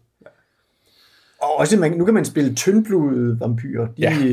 var i hvert fald ikke med i første og second De edition. kom vist med i De- uh, ja. third edition. Jeg husker Ja. ja. et supplement, der kom omkring Ja, ja, ja. 90'erne. Time, Time of the Thin Bloods, Ja. som ligesom introducerede nogle regler der. Men ja, øh, En, en lille, øh, for det før, først en lille tilføjelse, fordi jeg tror, en af grundene til, at den hedder 5th edition, det er, at der var faktisk en 4th edition under udvikling i Onyx Path, som Onyx Path var det firma, som efter White Wolf blev en del af CCP, øh, så øh, brød en af de gamle White Wolf-folk ud, lavede Onyx Path, og lavede... De er baseret af... Nå, men det er dem, det er dem, der har lavet Chronicles of Darkness. Men de fik så, lave, så lov til at lave øh, Vampire 20, og Werewolf 20, og Mage 20, og Wraith 20, og en masse af de der gamle.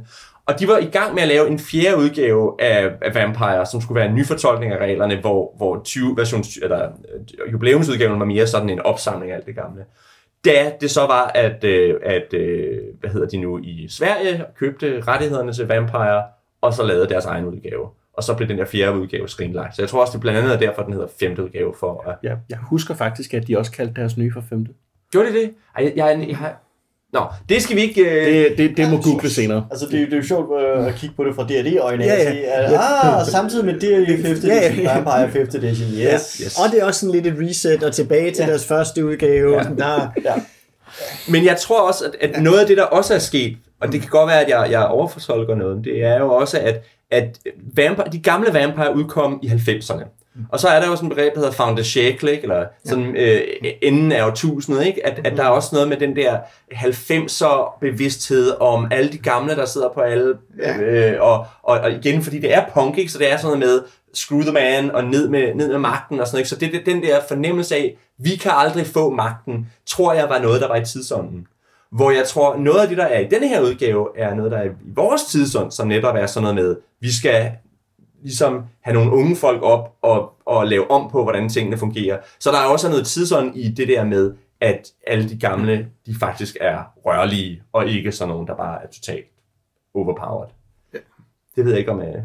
Nå, det, det kan jeg måske godt tænke mig. Altså noget af det, der har slået mig, da jeg kiggede på den, det er, at øh, hvis jeg kigger igen på min gamle second edition bog, så står der bag på den, A storytelling game of personal horror. Det står også på min first edition. Ja, og det står også på first edition, og det står sikkert også på revised osv.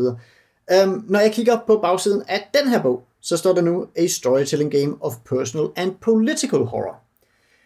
Og egentlig har Vampire alle dage haft de her klaner og dertil hørende, og prinser og øh, magtstruktur og dertil hørende politiske intrigespil. Og altså, Vampire Live, som startede, har altid været sådan, altså, er, er sådan synonymt med mærkeligt politisk intrigespil osv. Um, øhm, men jeg synes stadigvæk, hvad kan man sige, at i hvert fald da jeg læste den her bog, så fik jeg stadigvæk en, en vibe om, at vi netop fokuserede mere på det her, på det politiske, og hvad hedder det, og på det her, måske den her konflikt med uh, The Second Inquisition og sådan nogle ting, jeg sagde, end på det personlige. Ikke fordi de personlige horror-elementer ikke er der, som, og som tidligere nævnt, der er kommet nogle fine regler for at være vampyr, som ligesom gør det øh, mere engageret osv., men bare, hvad kan man sige, alt andet lige, så der, der er kommet halvanden hundrede ekstra sider, og de halvanden hundrede ekstra sider, sådan tematisk set, bruger måske mere tid på at udvide eller at følge op på alt det metaplot, der er kommet, som har mere at gøre med den politiske side, og ikke så meget på at bygge ud på den personlige oplevelse. Når du siger politisk i den her sammenhæng, hvad mener du så? Når jeg siger politisk i den her sammenhæng, så mener jeg, øh, hvad man sige, så mener jeg også sådan noget relationspolitik og intrige, som at være, jeg vil være prins i stedet for prinsen og, og sådan nogle ting. Altså. Øh, og når jeg så taler, og hvor jeg taler om den personlige horror, det der var den personlige horror for mig, da jeg spillede vampyr, det er den der med, og hvad hedder det, dels de indledende, ah, jeg skal leve af mennesker, og så er det sådan, hov, dem jeg, dem jeg dem, der var en del af mit liv, er ikke længere en del af mit liv. Nu, først så kan jeg starte med at kigge på min familie, så dør min familie, nu skal jeg finde noget andet ind, altså, hvor det ligesom handler om det der med, hov, hvor, hvor er det egentlig forfærdeligt at være fanget i det her udøde liv. Det er sådan det, der for mig ligger i den personlige horror. Og, øh, og altså, der er puttet nogle fine regler på at spille øh, det personlige horror. Også, vi har slet ikke fået nævnt memoriam, som er, når du mm. kan mindes øh, dine, som er regler for, hvordan du, det er basalt set en flashback-mekanik for vampyr, som du bruger til at sige, hey, jeg gider ikke statte hele min 200 års øh, baggrund, men øh, når den nu skal være relevant, så kan jeg da lige gå tilbage i mine minder og, og finde ting. Man kan sige, uh, tv-serier som Angel Lina har også virkelig sat øh, billede ja. på den slags. Ikke? Ja. Altså gjort det til normen, at vi laver flashback til den gang, du blev vampyr, ja. eller var ung vampyr osv. Yes. Altså man skal sige, populære medier har etableret det som værende en ja. et modus i en vampyrfortælling, så jeg synes, det er rigtig stærkt et eller andet sted igen, at ja. Vampire har det, det, med. Det, det, er et rigtig fint element, og, det, og som sagt, jeg synes mekanisk er der en masse elementer og sådan noget. Det er mere bare sådan den stemning, jeg får, og det er måske også bare det der med, at fordi bogen starter med at fortælle mig om klaner, i stedet for at starte med at fortælle mig om, sådan her er det at være vampyr, øhm, og sådan noget, så har jeg ligesom bare fået, okay, det er det her, jeg gerne vil have mig til at interessere mig for, og så, ja, det med at være vampyr er også en del af fortællingen, men det er ikke det, at du skal lægge hele fortællingen. Altså, Morten sagde også det der med, at på et eller andet tidspunkt, er du blevet færdig med det der, så kan du ligesom graduere til den anden fortælling. Men der er ikke, der er ikke sådan det omvendte vej, hvor du kan sige, at når du er blevet færdig med det der intrige, så kan du ligesom graduere til at sidde og øh, have blod, blodet løbende ned af, af kinderne, fordi du, der er ikke længere noget, der giver mening for dig. Men, men man skal vel aldrig, man skal jo hele tiden have, have begge sider af... Der, skal, der, der er klart plads til begge sider, øhm, det er stadig det, men, men for mig var det bare ligesom sigende med den der ting, at nu er det eksplicit blevet political horror, øhm, og alt andet lige gør det bare, at det fylder lidt mere. Jeg kan det være, altså, jeg er enig med os øh, langt hen ad vejen, altså, og jeg synes netop, der har kommet gode mekanikker til at understrege den personlige side af horroren. Der er kommet en masse verdensbygning ind omkring det politiske side, og det er også derfor, jeg fremhæver det så meget, fordi det fylder tekstmæssigt ret meget af bogen. Øh, og noget af det kan jeg følge med i, og noget af det, der er jeg sådan lidt, hmm, jeg har en fornemmelse af, at jeg går glip af en masse, og når jeg så hører Peter opsummere, tænker jeg, at ja, der er en masse, jeg ikke har fået med, fordi jeg ikke har læst en frygtelig masse bøger i forvejen. Men jeg synes også måske politisk måske kommer ind på en lidt anden måde. Jeg synes, de tager meget af vores, vores nutid, vores samtid med ind i bogen, som, og, og det kan man jo også kalde politisk horror, ikke? at de tager en masse af vores samtids uretfærdigheder og prøver at få med ind i spillet som værende noget, der eksisterer. Ikke nødvendigvis på grund af vampyrer, men en del af menneskets natur og den verden, mennesket har skabt. De har et fantastisk citat lige præcis med det i bogen, øh, på den første side af reelt tekst. Vampire is a horror game, and the world is a terrible place. As the storyteller, you don't have to make the real world any worse than it actually is. Verden er forfærdelig, og det behøver du ikke ændre på. Mm-hmm. Altså, det, Du behøver ikke gøre den værre, end du den ikke er. gøre den værre, end den er. Den er forfærdelig nok ja, i Ja. forvejen.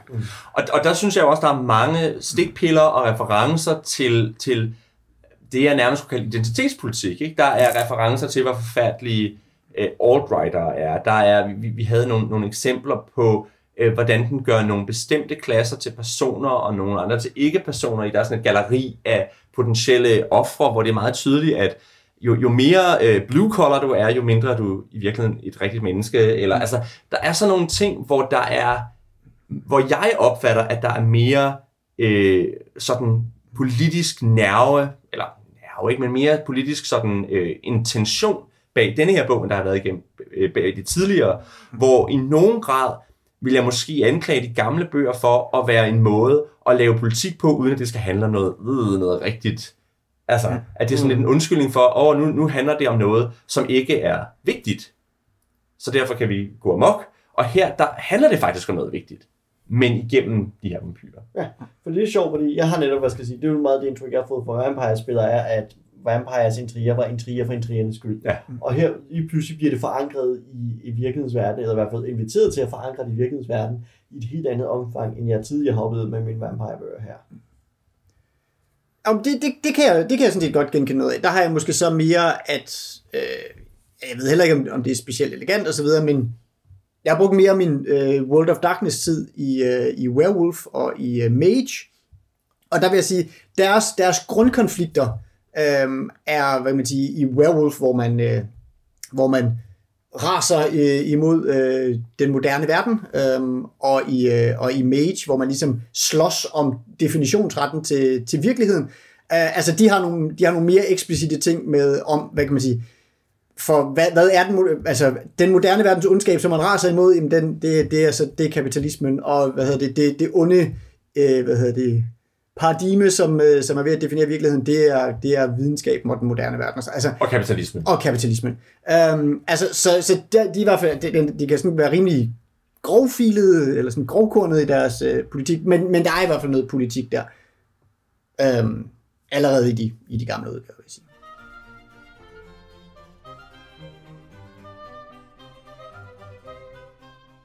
Nu har vi fået øh, vendt denne her bog ret grundigt. Øh, det er blevet et rigtig langt afsnit, det her. Og vi har snakket både om den noget tvivlsomme formidling, om de interessante regler, og om, hvad det er for et stort plot, den har gang i. Men øh, så kommer vi jo til det store spørgsmål. Hvad synes vi om denne her udgave af Vampire? Jeg tænker, Peter, vil du ikke have lov til at lægge for? Jo, det vil jeg gerne. Det er godt nok et svært spørgsmål. Øhm, jeg er rigtig glad for at spille det, og jeg er rigtig glad for de regler, de har lavet. Men vil jeg anbefale nogen at gå ud og købe den her bog og bare læse den, og så gå i gang med at spille? Nej, det vil jeg nok ikke. Så hvad skal man så gøre? Man skal finde nogen, der gider introducere en for systemet. Man skal eventuelt se, øh, se nogle af de mange folk, der spiller det på nettet, og få en følelse af det den vej, øh, i stedet for at kaste sig direkte over bogen. For jeg synes ikke, bogen gør et godt arbejde af at introducere, hvad, hvad det er for en verden, vi har med at gøre, og hvordan du skal spille den. Vil du hellere spille det her, end du vil spille de tidligere udgaver? Yeah, nah, øh, bro. Hvis nu, du, hvis nu du skulle spille med nogle nye folk, vil du så hellere tage den der, eller en af de gamle bøger frem? Jeg tror, jeg vil tage en af de gamle bøger frem, Okay, hvorfor? fordi jeg føler mig bedre hjemme i den, og jeg kan bedre, øh, jeg kan bedre finde rundt i den. Så det er noget personligt i virkeligheden. Ja, øh, vil jeg stjæle hungermekanikken i stedet for det gamle blood point system? Det vil jeg måske nok. Vil jeg nok også lave et relationship map? Ja, det vil jeg nok også. Øh, jeg, jeg, jeg, synes, jeg synes, den nye udgave af Vampire gør rigtig, rigtig, rigtig mange gode ting, som, som fungerer bedre i et 2018-rollespil, end i et øh, en, en, altså 1998-udgaven af Vampire Second Edition gør. Mm. Ja, altså, jeg er jo, hvad skal jeg sige, rigtig glad for kampagnestruktur, øh, kampagnekapitlet, og kunne rigtig godt, hvad skal jeg sige, se, at det kampagnekapitlet er det, jeg vil tage ud af den bog her og bruge til at bygge kampagner med, hvis jeg skulle lave noget urban fantasy, fordi jeg synes, det er rigtig stærkt. Og hvis jeg skulle spille en, en vampyrkampagne, så ville jeg jo være fristet til at gå til det system, fordi, som Peter, du fremhæver, der er relationship map, der er den nye blodmekanik, øh, der er også ting som en memorium, eller memoria-teknikken. Øh, altså, der, der er en masse gode teknikker. Men det er også en bog, jeg bliver frustreret over at læse, netop fordi den måde, den er sat op på. Og det værste er, at visse nogle områder minder mig om nogle af mine gode gamle Advanced Dungeons Dragons second edition bøger. Øhm, campaign settings som Dark Sun og Planescape og lignende, fordi der glider teksten fra øh, fiktionstekst over i regler. Det vil sige, at den beskriver, sådan fungerer, øh, eller solen brænder i Dark Sun-universet, og der er hit, og folk lider under tørst. Og tørstregler er sådan her. Ja. altså, det glider fra fiktion over i regler, fiktion over i regler. Og det gør Vampire-bogen langt hen ad vejen også, at den starter med at sige, og så er det nødvendigt at drikke blod, og blod drikker du sådan her, og I går ud og jæger, jagt fungerer sådan her. Ikke? Altså den laver de der dyk, og det er en sjov kobling mellem fiktion og regler, der er hele vejen igennem, og det gør det umuligt at slå noget som helst op. Fordi reglerne er derfor spredt ud over øh, bogen. Alle mulige afsnit har deres små subtekster, og det er lidt som at læse en Kenneth Hyde-tekst. Vi, at, øh, hvad Peter ikke ved her er, at da vi snakkede øh, Book of London, så var vi noget af det, vi synes var sjovt, var, at uanset hvor man dykker ned, så dukker der lige pludselig små sjove factoids op. De er umulige at bruge aktivt, øh, men man leder efter at sige, jeg skal bruge et faktum det her, men du dykker ned i teksten, får noget inspiration af den factoid, der dukker op, og spiller videre med det. Og sådan er det lidt nærmest her at sige, okay, vi, der er noget med sult. Vi bladrer om i sultafsnittet, sætter fingeren ned og siger, aha, der står noget her, og så spiller ud fra det. Altså, det er den fornemmelse, jeg har med den her bog her. Og det gør den rigtig, rigtig svær at bruge, og jeg synes, det gør den håbløst over for nye rollespillere. Altså, folk, der ikke har spillet rollespil før, er ikke et rigtig dårligt sted at starte det her. Folk, der ikke har spillet Vampire, folk som mig for eksempel, øh, er det altså et ordentligt stykke arbejde, fordi jeg skal et sted ned, og så skal jeg lave nogle solide cheat sheets for at kunne bruge det her ordentligt. Altså, jeg har lidt sådan, at øh, hvad man hvis jeg skulle finde et regelsæt til at spille Vampire øh, igen, så tror jeg egentlig sagtens, jeg kunne finde på at bruge det her. Jeg synes, at øh, altså sådan, når jeg, man først har fået destilleret reglerne ud af bogen og, og bredt den lidt og sådan noget, så er det på alle måder bedre, end det jeg var vant til fra, øh, øh, fra first edition second edition.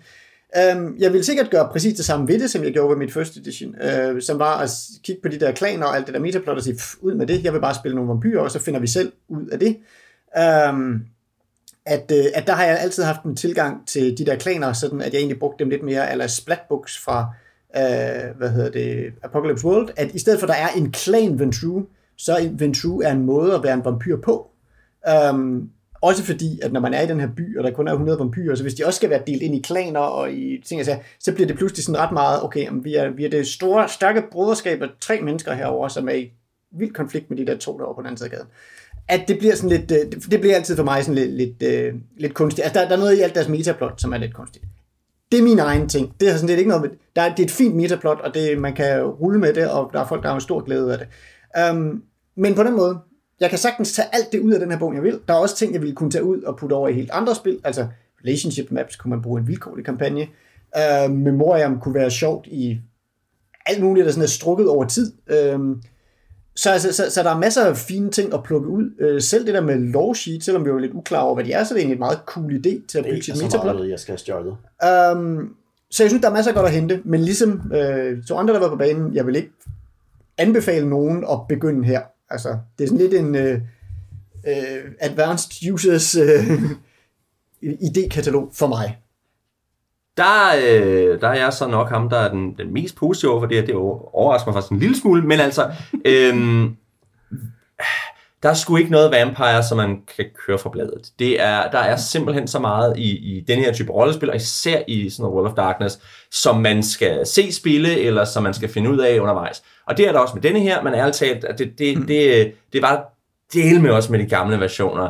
Og, øh, og de havde alle de der systemer, som man ikke rigtig forstår, og... Øh, nu kan man sige, at jeg har spillet mere Requiem, end jeg har spillet Masquerade. Øh, hvis jeg skulle tilbage og spille Masquerade, kunne jeg godt finde på at tage det her. Også med nye spillere. Det er klart, så skal jeg være ham, der, der kender reglerne, og som kan, kan guide dem. Men jeg synes i virkeligheden også, at det er lavet på en måde, hvor der altså, mange af systemerne er rimelig simple, når man først kommer i gang. Ikke? Og det vil sige, at, øh, at jeg synes, ja, og plus, at de hjælper en mere med at lave en ordentlig karakter, end jeg synes, de gamle gør. I de gamle så bare sprede nogle dots ud. Her der får du noget hjælp til, hvordan du spreder dine dots, og hvordan du skal fordele det, og øh, så, så du bliver holdt mere i hånden faktisk til at komme frem til, et, et godt udgangspunkt for en, for en, en chronicle, altså for en kampagne, og du bliver også holdt mere i hånden til, hvordan du så kører sådan en kampagne, og så jeg synes i virkeligheden, der er en hel masse gode ting i det her. Så er spørgsmålet, om jeg nogensinde kommer til at spille Vampire igen. Øh, fordi det er en, på nogen måde også en lidt mærkelig, et lidt mærkeligt rollespil på nogle måder. Øhm, men, men, øh, men, men hvis jeg skulle spille Vampire igen, og det, kunne jeg, det vil jeg ikke udelukke, så kunne jeg meget vel finde på at tage det her, for jeg synes faktisk, det er en, en rigtig interessant bog på mange måder. Uanset at den måske er lidt mærkeligt struktureret.